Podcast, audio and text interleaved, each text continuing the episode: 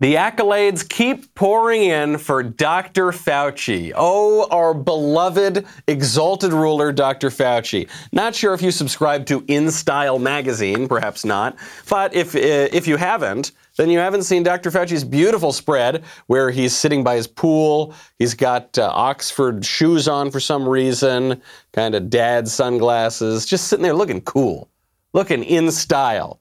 It's called The Good Doctor. Dr. Fauci says, this I kid you not, this is the headline. Dr. Fauci says, with all due modesty, I think I'm pretty effective. Pretty effective 120 some odd days after we were told 15 days to slow the spread. Well, don't worry if you missed the InStyle cover because you can watch opening day of the Nats. That's right, the Washington Nationals are going to have Dr. Fauci throw out their first pitch. Oh, isn't that so wonderful? That's after after their wonderful World Series win, they are going to honor Dr. Fauci. This, you know, to me, this doesn't seem like how we're supposed to treat scientists. This seems to me like how we treat celebrities. This seems to me like how we treat politicians. But this is not normally how we treat scientists. That's because science has strongly overstepped its bounds. Science has failed, and in the face of the failure, I don't know how you look at this coronavirus situation as anything other than an absolute failure. You could look at it as a little bit of a political attack as well. But in the face of all that, we give our honors to Dr. Fauci. We will take a look at the real story. I'm Michael Knowles. This is The Michael Knowles Show.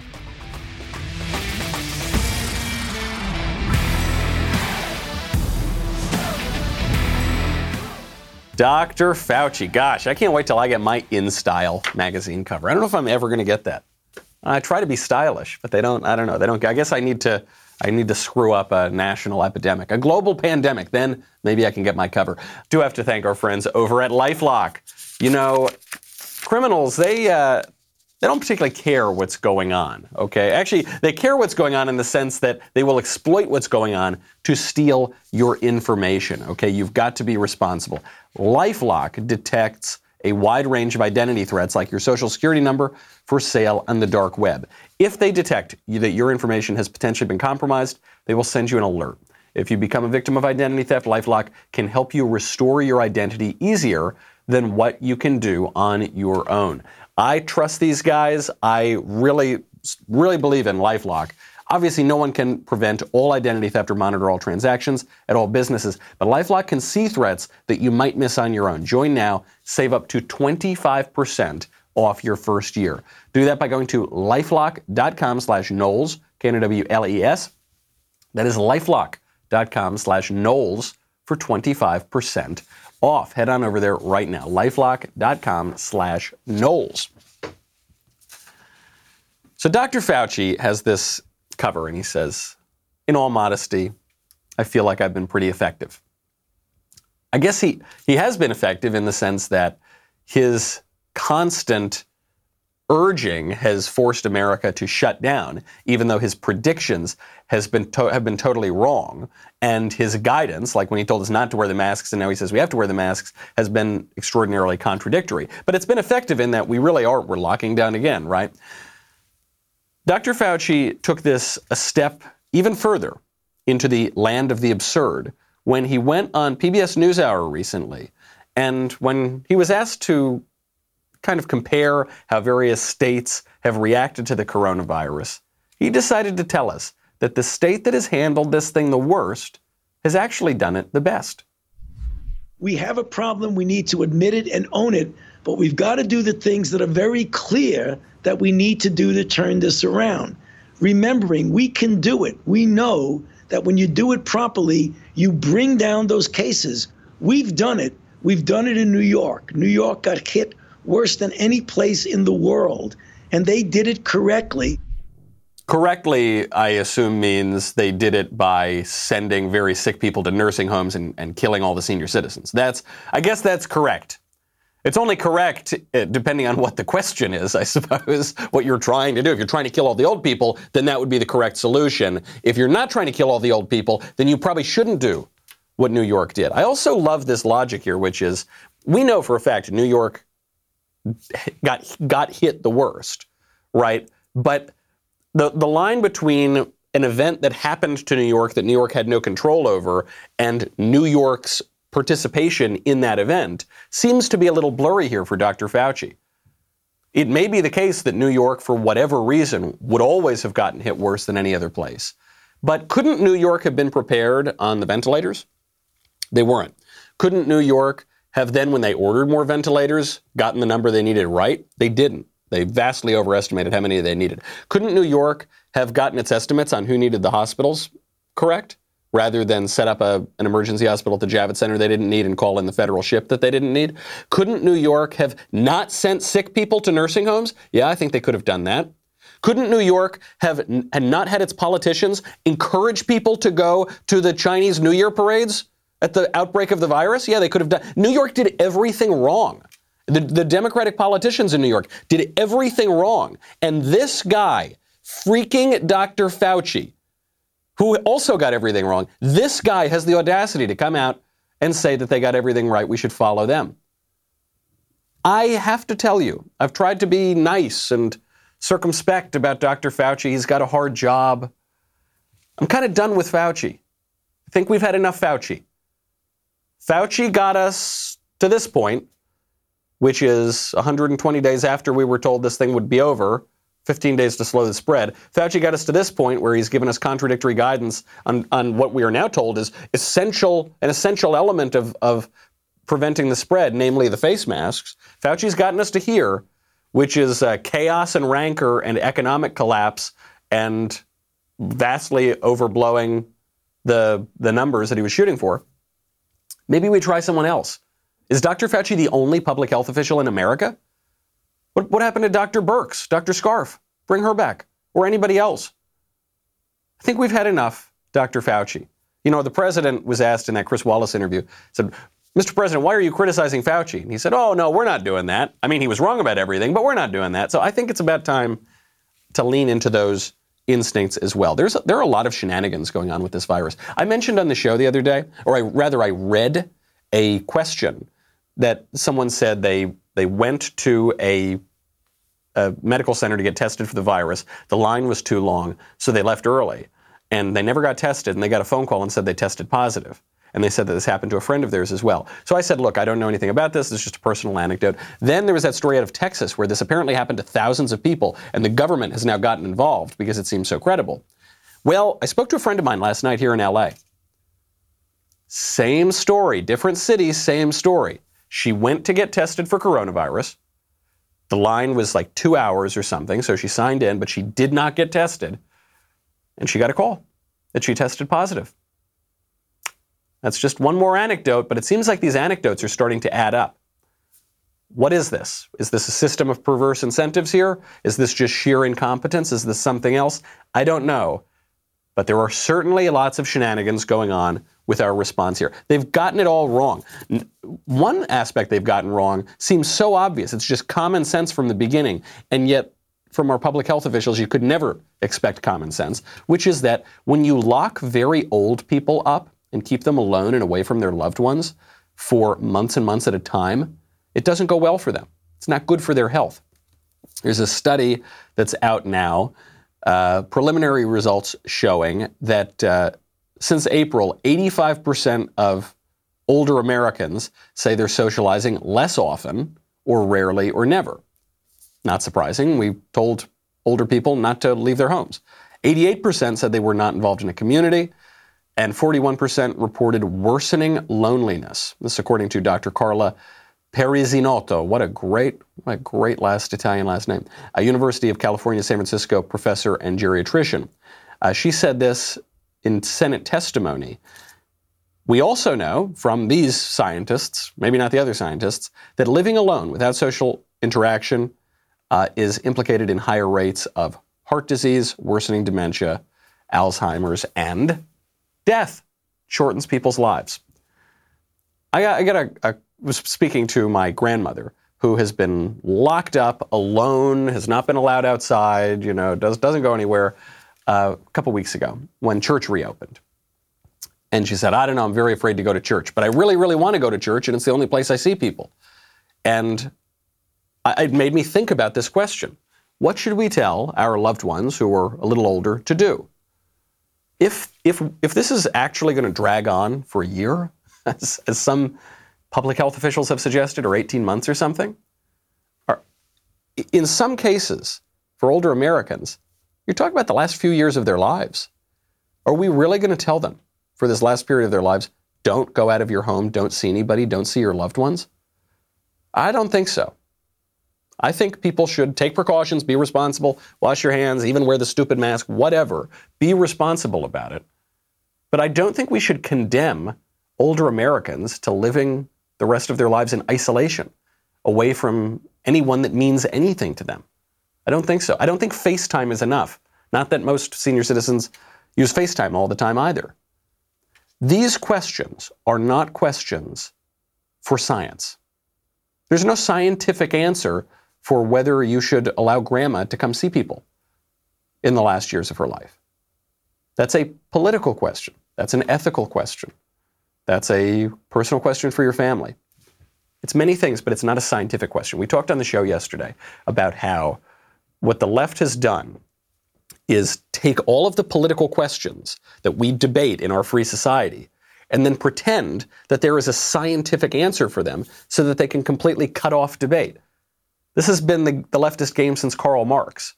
Pretend that politics is actually science. Politics, which involves disagreement and persuasion, is actually science, which does not, right? Science is set. There's a consensus, no questioning. And then apply that science to history and say there is a science of history and it's always progressing toward the leftist utopia. And if you stand in the way of that, not only are you foolish because history will march on forever, inevitably, but you're also evil because you're standing in the way of progress. That's the leftist game. We got to shatter that. We got to stop that. I, I, joked on my show a few weeks ago. I said we have to ban the word science from public debate. I'm only half kidding. We should use the word science as it pertains to science, maybe, even though even that's kind of silly because the word science refers to all knowledge. It comes from the Latin word for knowledge. So the idea that now we've truncated all of knowledge into this tiny little sliver of material inquiry is a little silly to me as well. But what we certainly should not do is use the word science as a stand in for politics because we've got to debate difficult questions where there sometimes aren't clear answers, where we have to weigh risks and and offset certain goods with other goods and and deal in this sort of finite political reality. Another great example of this in Kentucky. A Kentucky couple was just fitted out with ankle monitors by the local authorities because they refused to sign a public health declaration on the coronavirus. So now they're essentially under house arrest and they, they were wearing ankle monitors like prisoners. They were fitted with this by the Hardin County Health Department because the wife tested positive for coronavirus and she was willing to be very responsible with how to, even though it's got a, what is it, a 99.7% recovery rate, she was going to be very responsible and not leave the house and quarantine. She's a young woman, so she's not really at great risk here but she refused to sign one self quarantine document which, which said that she would not get in an ambulance without getting permission from the public health authorities.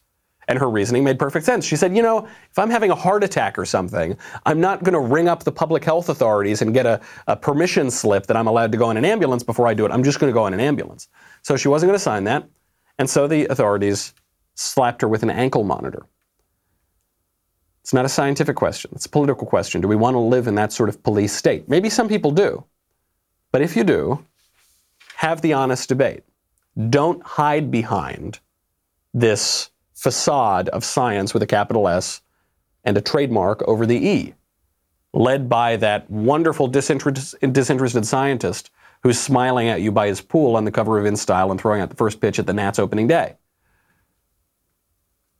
These are the stakes of politics right now. The left is actually, it's not even like one issue or another issue where they disagree with you on this issue. It's that they want to take politics away from you.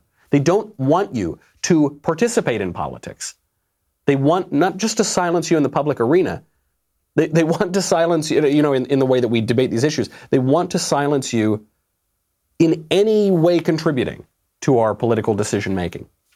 And in the face of that, some worse than useless squish Republicans are siding with the Democrats. We'll get to one very prominent one in just one moment. First, though, I got to thank our friends over at Ring. Oh, Ring. how I love Ring because Ring allows you to keep an eye on your home, whether you are in your home or at the office or on a beach somewhere. It makes you feel like you're in the Jetsons. And it makes you feel very safe. Ring is on a mission to make neighborhoods safer. Their home security products are designed to give you peace of mind around the clock. From video doorbells and security cameras to smart security lighting and alarm systems, Ring has everything you need to make sure your family and belongings are safe and secure anytime, anywhere. With the all new Ring Video Doorbell 3, you can keep a closer eye on things than ever before. Absolutely terrific. Sweet Little Lisa's a good shot and everything, but when I'm away from home, makes me feel uh, very safe to know that I can trust Ring. The other thing I love about these guys, I mention it sometimes. I, hope my friends aren't listening necessarily. I give Ring out as a housewarming gift. One, because it's very effective. Two, it makes you feel like you're in the Jetsons. Three, it's not very expensive. So you get a lot of credit for a great gift, but it doesn't cost you that much. Get a special offer on the Ring Welcome Kit when you go to ring.com slash Knowles. That includes the Ring Video Doorbell 3 and Chime Pro. It's all you need to start building custom security for your home today. That is ring.com slash Knowles, K-N-W-L-E-S. The stakes are very high. You always hear that this election is the most important election of our lifetimes. And then you get the next election. In a sense, the people who tell you that are right because one election leads to the next election, leads to the next. So if things are getting worse and worse and worse, then every election is the most important election in your lifetime. This one, though, I think is a little different in that uh, roving gangs of anarchists are actually burning the country down all around us. So that would they're tearing down George Washington. You know that would seem to be important. And then most distressingly, they are taking politics away from all of us and shutting us up on social media and shutting us up in the public square and shutting us up as a matter of public policy. And in that arena, squishy, worse than useless Republicans like John Kasich are siding with the Democrats. John Kasich, his father's a mailman. Did you know that? His, seriously, you might not have heard that if you had your ears plugged up for the entire 2016 presidential campaign. John Kasich, whose father is a mailman, who lost to Donald Trump, who was governor of Ohio, is now effectively a Democrat.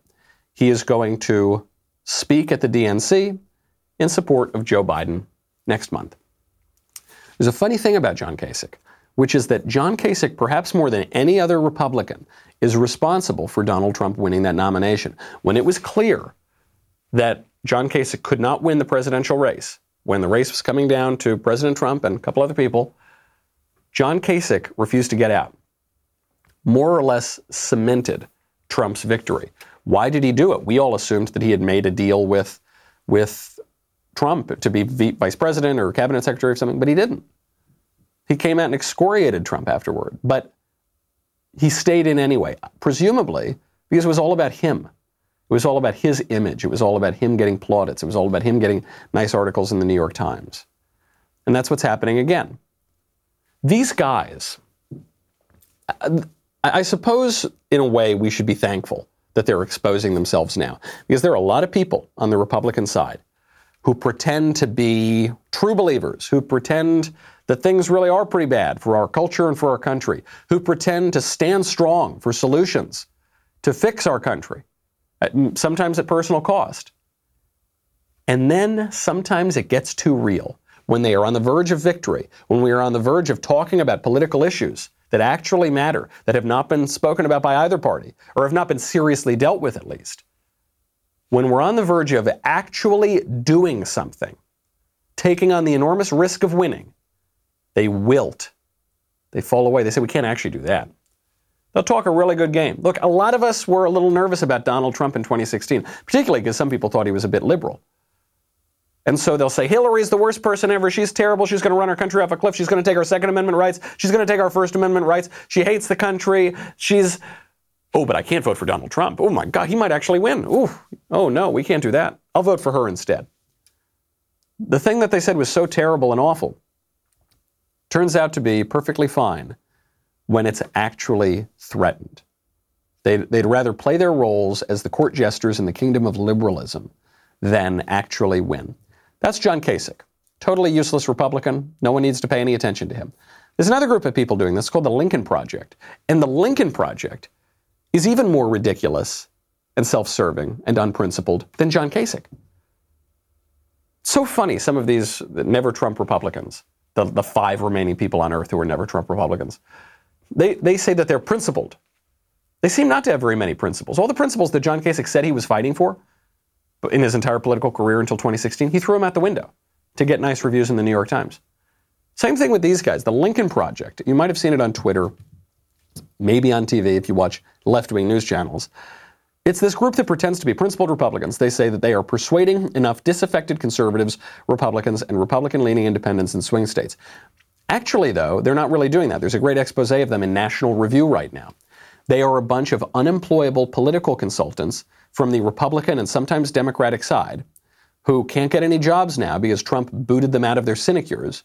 And so they're raising money exclusively from leftists to do what? To kick Trump out of office? No, to pay themselves. That's what it is. It's a big con. What they, they, I'm actually, I know some of these people. They spout these Democratic talking points. They'll say Donald Trump is a Russian stooge, things like that, which is very funny because one of the founders of the Lincoln Project, by the way, is actually a paid agent of Russia. He is a registered lobbyist for Russia. Shows you the kind of hypocrisy here. But what they do broadly is they raise money from Democrats to, to fight Trump as, a, as Republicans, and then they pay themselves, they pay their own political consulting companies a lot of money. Listen to some of these companies Summit Strategic Communications, that's run by the Lincoln Project treasurer Reed Galen. TUSK Digital, Tusk Digital, run by former Lincoln Project advisor Ron Steslow. As of July 13th, the Lincoln Project paid at least $5.6 million to those two companies. 5.6 million. They've raised something, I think like 20 million so far, and they just pay their own political consulting companies. They did spend $1.67 million on ads across Facebook and Instagram, but those ads are just targeting leftist donors to pay them more money to pay themselves. They, they have aired some TV ads. You know where they air TV ads? This is a group ostensibly trying to convince conservative voters not to vote for Trump. They aired the TV ads on Morning Joe. Morning Joe is a left wing television show on a left wing cable news channel. How many conservatives do you know that watch MSNBC? Not very many. But they air the ads to get more donors to pay themselves. A total con. A total con. It is a way to use politics to aggrandize themselves, aggrandize their own bank accounts, and not, not do anything. No principle whatsoever. Principle be damned. And in the face of that, in the face of these frauds like John Kasich and like the Lincoln Project, I see a guy like Kanye West who is a little eccentric, a little out there, probably not fit today to be president, not just yet, at least. But I, I, look at a guy like that, I see what he's talking about. I think that guy has a lot more business in American politics than any of those frauds. Kanye West, you know, he did his first campaign rally. We played some of it yesterday on the show.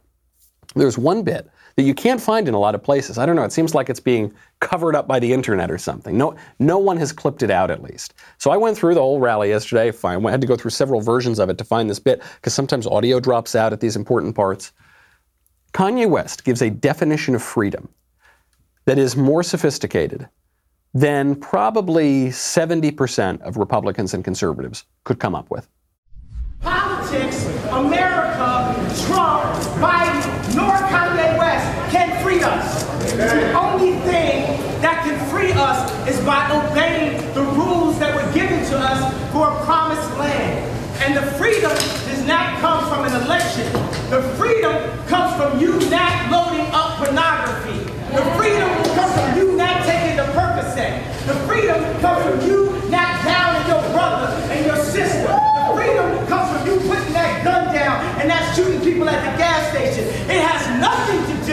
this election. It only has to do with God and God's people.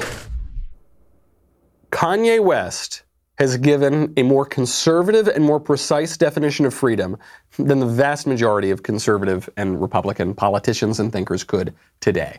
It's so funny after this rant that he gave there are many people on the left and the right who are saying, Kanye, he's crazy. He's gone insane.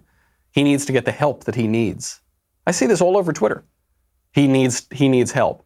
Kanye West sounds more sane than the vast majority of people in our public life, and certainly than, than most people on Twitter. What is Kanye saying? He's saying freedom will not come from an election. Freedom will come when you stop watching porn. Freedom will come when you stop taking drugs. Freedom will come when you put the gun down and stop shooting people at a gas station. This definition of freedom is an ancient definition of freedom, and it is the Christian definition of freedom, which says the man who sins is a slave to sin. Coincidentally, it is the definition of freedom that many of our founding fathers would have understood. John Adams, who says our Constitution is built for a moral and religious people, it is unfit to the governance of any other kind of people. You need to be a free people to have free government. It's not the other way. around. The government does not make you free. The government cannot recognize a freedom that you do not possess. You have to be free to govern yourself. And what is freedom? There are these two competing visions of freedom. There is the kind of modern, squishy, lib, weak version of freedom, which is you're born free and then society tries to stop you from being free and educate your freedom out of you. But as long as you get naked and protest in Portland and do whatever you want all the time and take whatever drugs and have sex with whoever people and eat whatever you want and drink whatever you want, just do, follow your appetites as far as they can go, then you'll be truly free. That's the lib, squishy, crazy version of freedom. The correct version of freedom, which is conservative and ancient and recognized by our founding fathers, is the idea that actually you're not born free in the sense that you can govern yourself. You are born as a little baby. Babies aren't free, they can't, they're very dependent. And then you are educated in freedom. That's why we have the liberal arts. We educate ourselves to make sense of our freedom, to tame our passions and appetites, to be, as John Adams says, a moral and religious people. And then, when you can control all of those passions, then you are free to govern yourself.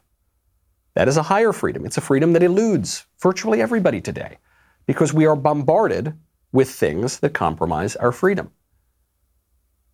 And I don't think it's a coincidence that many people who have a strong interest in continuing to compromise our freedom and bombarding us with things that send us down bad paths, I don't think it's any coincidence that those people and and their kind of lemmings in the public are trying to call Kanye West crazy. Is Kanye West a little crazy? Yeah, he's always been a little bit crazy. I think he, I think most celebrities are a little bit crazy. I think he would tell you that. But ironically, the thing he's being called crazy for now is some of the most sane stuff we're hearing on our political scene. And so they've got it. The left has to use that science, capital S, trademark over the E, to diagnose him as crazy and shut him up and probably send him to an insane asylum for speaking the truth. They'd like to do that to all of us, I think. Luckily, though, there is a, a little bit of hope here in politics.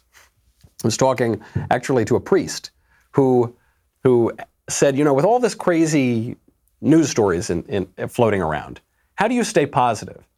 And he said, I know, I know, you know, our, our Savior lives and the, you know, this wonderful faith that, but, but politically, from a political standpoint, how do you say, stay positive? I thought about it. I thought it was a very good question. And there is an answer. There is an answer, and we're seeing the fruit of that answer play out right now. We'll get to that in one second. First, though, I've got to thank you. Thank you for subscribing to the Michael Knowles Show YouTube channel. Be sure to hit that bell and check out exclusive content posted at that channel, like our latest piece, The Best of the Worst TikTok Videos. Also, Backstage Live will be this Friday, July 24th, 7 p.m. Eastern, 4 p.m. Pacific. Also, Ben has a new book. Do I have a copy of that book here? I do. The book is called How to Destroy America in Three Easy Steps. The book goes on sale tonight at 6 p.m. Eastern, 3 p.m. Pacific. Ben will be doing a virtual live signing event that you can't miss. And maybe, maybe I'll show up there. I don't know. Maybe you'll see me there.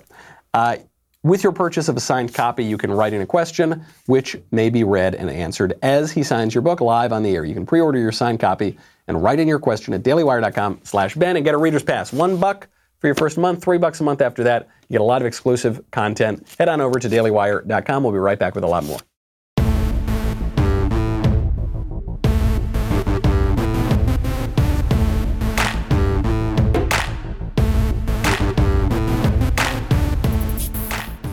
Where's the hope from a political perspective? How do you stay positive from a political perspective? Beyond religious assurances, beyond hope in the next life. It's this issue that Russell Kirk talked about in the conservative mind. It's this issue that crops up even among the most pessimistic conservatives, which is this reality reasserts itself in the end. That is the great conservative consolation. No matter how crazy things get, no matter how ideological and delusional and fantastical the left becomes and the culture becomes, reality ultimately will reassert itself. You can't urinate on people's legs and tell them that it is raining forever. Eventually, they'll wise up and they'll get sick of it. Today, you see this probably most clearly on the transgender issue. The left is telling us that men are really women, and that men should be able to use the women's bathroom, and that men should be able to change next to your daughter in the girls' changing room. Some excitable people on the left will tell you that if you are not sexually attracted to men who are pretending to be women, that you're a bigot. That's a bridge too far. that's just a bridge too far. The left can delude a lot of people on, for instance, abortion, another issue Kanye's been talking about. The left can delude a lot of people and pretend a baby's not a baby. The left can delude a lot of people in the popular culture, entertainment culture, sell people a bunch of tripe and tell them that it's high art. They can delude people that way. The left can get people to go along with a lot of their issues. But it just seems to me that pretending that men are women is a step too far. And the numbers bear that out. The uh, Media Matters, you know our friends over at Media Matters, they're our private PR firm. they they just clip out parts of our shows all the time and post them all over the internet. We say, thank you so much. Thank you for the advertising. Media Matters put out a piece yesterday. They were very upset. The right is dominating Facebook engagement on content about trans issues. They actually name Daily Wire. Daily Wire is right there at the top. Right leaning sources earned more than 65% of interactions on top trans related content. Media Matters study of interactions on published online content about trans topics shared on Facebook found that right leaning sources earned higher engagement. We looked at 225 pieces of high performing content on trans topics, which earned a combined total of 66 million interactions on Facebook. And the content and related topics from right leaning sources con- constituted 65.7% of those interactions. Comparatively, 15.4% of interactions were earned by queer sources, whatever that is, 3.9% from left leaning sources, 10.4% from non aligned, and 4.6% from other sources. And the Daily Wire apparently performs right at the top there on, uh, on a lot of that content. The study goes on and on. I recommend you go read it. Media Matters doesn't get it. They think they think that the reason that right wing content, right wing content on transgender issues performs better on social media is because we're gaming the system somehow. We're cheating. We're, we're doing something nefarious. Do you know why right leaning content on trans issues does better? It's because men are not women. And everybody knows that. And right leaning on this particular issue just means stating what is perfectly obvious that men are not women. It's amazing. You know, I did this whole speaking tour last year called the Men Are Not Women Tour. It was a joke. It was a joke because that's the most obvious thing you could say. You'd say the sky is blue. You could say 2 plus 2 equals 4. But today, on the left, in the leftist culture, it's considered controversial to say that men are not women. Do you know why the, the right wing content does so well? is because you can't fool people forever on some of the most basic facts of their lives. The right leaning content does better because reality reasserts itself in the end. How did Donald Trump win in 2016? It was the Russians. It wasn't the Russians. Remember, we had that whole two and a half year investigation, millions of dollars wasted to find out it wasn't the Russians? It was the it was the, I don't know, the Ukrainians. It wasn't the Ukrainians. It wasn't anybody. Do you know what it was? Reality reasserts itself in the end. You had the entire American establishment, media, politics, administ- administrative government, big tech, higher education, lower education, everything working against Donald Trump. And he still won. Barely, but he won. How did he win? Because people recognized that they were being defrauded by Hillary Clinton and by the left. If you want your content to perform better on social media, say true things. Don't delude people. Don't urinate on their leg and pretend that it's raining. If you do that, if you do all those terrible things, you, you will have success for some time because the left has a lot of power. But in the end, in the end, reality is going to peek through. Yet the delusions move on. In the media, the Associated Press has just issued a new rule. The Associated Press is always issuing new rules on grammar, spelling, how to how to format things, you know, for all of the other journalists around the world. Well, they've now decided that they are going to capitalize the B in black, as in a black person, which is a little odd to me. I, I when I write, I don't capitalize people's the color of people's skin, but okay, that's the new rule. They're going to capitalize the B in black, but they're not going to capitalize the W in white. That's that's lowercase. Uh, come again? Why is that? Why is that double standard? I mean, what they're saying is black people are good, white people are bad. That's really that's all that it means. We're going to we view this capitalization as a form of respect. Why else would they change it during this period where everyone is walking on eggshells on issues of race and Black Lives Matter, and if you don't post the black square, you're going to be ostracized. So they're, they're, they think the capitalization is a good thing to do. And so they're not going to do that for white people, even though black and white are totally analogous, right? You're just talking about people's race and people's skin color. So their excuse here is that this is according to the AP. The AP is reporting what the AP said in the AP. The AP said white people in general have much less shared history and culture and don't have the experience of being discriminated against because of skin color. Uh, starting to think we might be having that experience, AP, because you're you're obviously using this double standard and and and doing so in an insulting way to a race of people. But imagine imagine what they're saying here. The one the one criticism of the AP that's coming from the left is that what they're doing is actually disrespectful to black people. And in a way, I think they're probably right. They're saying white people have much less shared history and culture. So what they're saying is black people are a monolith and white people are diverse and, and varied. You know, Africa is a pretty big place. Africa is much, much, much larger than all of Europe. But you're saying that black people are all the same, even though they come from this much larger continent with all sorts of varied nations and tribes. But Europe, which much smaller, Uh, smaller relative to nations and tribes, is totally diverse. The New York Times defends this. They say white doesn't represent a shared culture and history in the way that black does. And I, I, assume this also ties into this discrimination question, which I would remind you, we have one regime of legal discrimination at this point. I'm not saying there isn't private discrimination that happens sometimes. Surely somewhere it does, though I don't think it's as widespread as the left says it is, not even close. But as a matter of legal discrimination, there's only one kind of, of ra- legal racial discrimination that is called affirmative action, and it discriminates on behalf of black people, Hispanic people, other racial minorities, and it discriminates against white people and Asian people, which is why Asian people are suing Harvard right now. It's poor Asian people. They immigrate to America, they get discriminated against. Then they do well in America, what do they do? They get discriminated against all the time. What the AP and the New York Times are saying is that there is no white racial consciousness. And they're basically right. There's not much of a white racial consciousness. Pew backs this up. Most races have uh, over a 50% racial consciousness. White people have 15%, and when you talk about extreme racial consciousness, it's only about 5%. However, what the AP and the New York Times and the whole culture is doing right now is going to have the effect of raising that racial consciousness, which most conservatives, I think, would like to lower the racial consciousness. We don't think that viewing yourself primarily through race is particularly fruitful for Democratic Republican politics. We don't think it's particularly important for our own identity. We would probably prioritize things that are more religious or philosophical or political over issues like race. But what the left wants to do is gin up that racial consciousness. That's going to get ugly because eventually people are going to respond to that.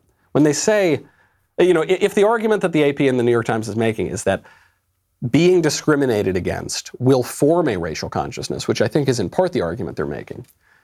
And then they're saying, so we're going to discriminate against white people in a way that we're not going to against other races. What's the effect of that going to be? It's not going to be a very good one, but I think it's the one that the left actually wants to accomplish. Lots of topsy turvy politics these days. Lots of upside down. You know, the left saying they want racial healing. What do they do? They sow racial division. Also, totally inverted, upside down. The St. Louis authorities are now officially charging the McCloskeys, you know, the, the Brooks Brothers model couple, the pink shirt and the chinos with the guns defending their lives and property against armed vandals. They're charging them for unlawful use of a weapon, a felony.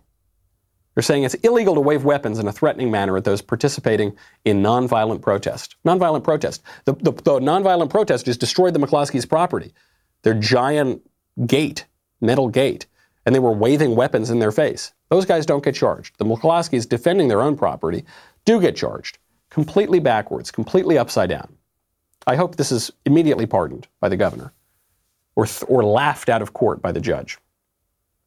But I, I doubt it will be at least early on, because the whole apparatus is against these guys. It's it, talk about reality reasserting itself. All of us around the country are saying you can't hold on. If I go on someone else's property with a gun and threaten them, I'm fine. That's a legitimate expression of my political views. But if I defend my own property with a gun, I don't even fire it. I just hold it. That's a felony. You say that's completely upside down. Well, it gets crazier. There's a piece. It's a true, truly magnificent work of journalism from the LA Times with a naked woman sitting spread eagle on the asphalt in Portland. She's one of these rioters, sitting completely naked. And the headline is Out of Portland Tear Gas, an apparition emerges, capturing the imagination of protesters. Some people have tweeted, they said, oh, you know, that's, that's pretty nice. Get to see a naked lady. I don't know if you guys have ever met Antifa, if you've ever seen them up close. I have. They're not like the most hygienic people on earth, okay? They're not, they tend not to be supermodels. So I think we can only see this woman from the back, but I don't, I, I, I, I don't envy the cops who have to look at this. Listen to the headline. Listen to the article, rather. She emerged as an apparition from clouds of tear gas as federal agents fired pepper balls at angry protesters in early Saturday darkness. Wow, am I reading like a reading like a romance novel or something like that? A woman wearing nothing but a black face mask and a stocking cap strode toward a dozen heavily armed agents attired in camouflage fatigues lined up across a downtown street. The agents, dispatched by the Trump administration over vociferous objections of state and, lo- and city officials, are part of a force that has fired projectiles at and detained activists protesting nightly since the killing of George Floyd by Minneapolis police May 25th. Let me, I'll translate that to you into English rioters have burned down cities and attacked people and in instances killed people, and so the cops are now arresting them. That's it. That's you could have. I, was that one sentence? It was one sentence. That's what's actually happening here. Numerous photos and videos posted to Twitter show the unidentified woman as she halted in the middle of the street at 1:45 a.m. She stood calmly, a surreal image of human vulnerability in the face of an overpowering force that has been criticized nationally by civil rights advocates. Oh, has it? It, ha- it has been criticized. Criti- the cops have been criticized by, oh, by the LA Times, right, for arresting rioters. Okay. The thing goes on, I mean, I can't. Before it was over, she struck ballet poses and reclined on the street. She also sat on the asphalt in a yoga like position facing the officers before they left. Wow, that is that is a poetic journey. It reminds me of uh, Kennedy's Supreme Court decision in Obergefell, which read less like law and more like romantic poetry. That reads less like journalism, more like romantic poetry. Imagine, imagine that kind of talk. How about how about we just arrest rioters and people who are engaged in public indecency, like sitting spread eagle on the asphalt in front of cops. That's not going to happen. That is not going to happen at all. What we are in the midst of is a, a narrative. We are living in a narrative that it, we are told is the truth. It's not just political truth, it's scientific truth. Rioters good, cops bad. Burning down the country good, building it back up bad. George Washington, very, very bad leftist Marxist activists. Very, very good. We were told this is eternally true. Science. If you disagree with it, Not only are you wicked, but you're crazy, you're insane. You probably have to be sent to an insane asylum. And we lionize the politicians who pretend to be doctors, who pretend to be scientists, who push this ridiculous agenda and lie to our faces. I think science, as it has been perverted, has struck out. I think we've got to put that aside, at least until the election, and recognize that the questions that are being posed as scientific and the statements that are being posed as scientific are nothing but naked politics. Naked as that lady sitting spread eagle on the asphalt. And we need to engage in those political debates. And we need to stand up if we actually care about the political principles we say we believe in. We have to do something about it. We have to fight back. We have to make sure we stand up, win the political battle. And then, hopefully, we can reclaim our politics and get back to all the debates that we'd like to be having. That's our show. I'm Michael Knowles. This is The Michael Knowles Show. I'll see you tomorrow.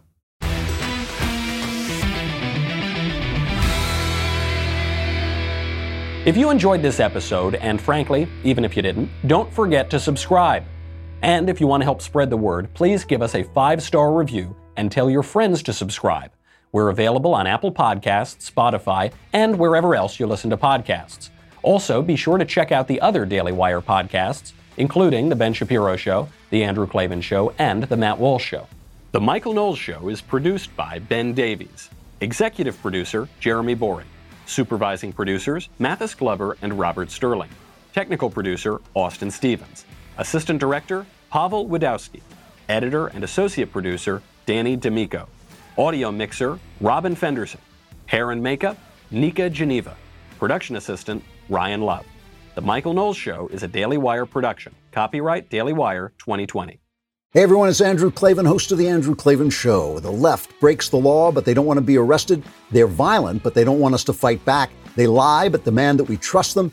Basically, their message is don't interrupt us while we're destroying America. We'll take a closer look on The Andrew Klavan Show.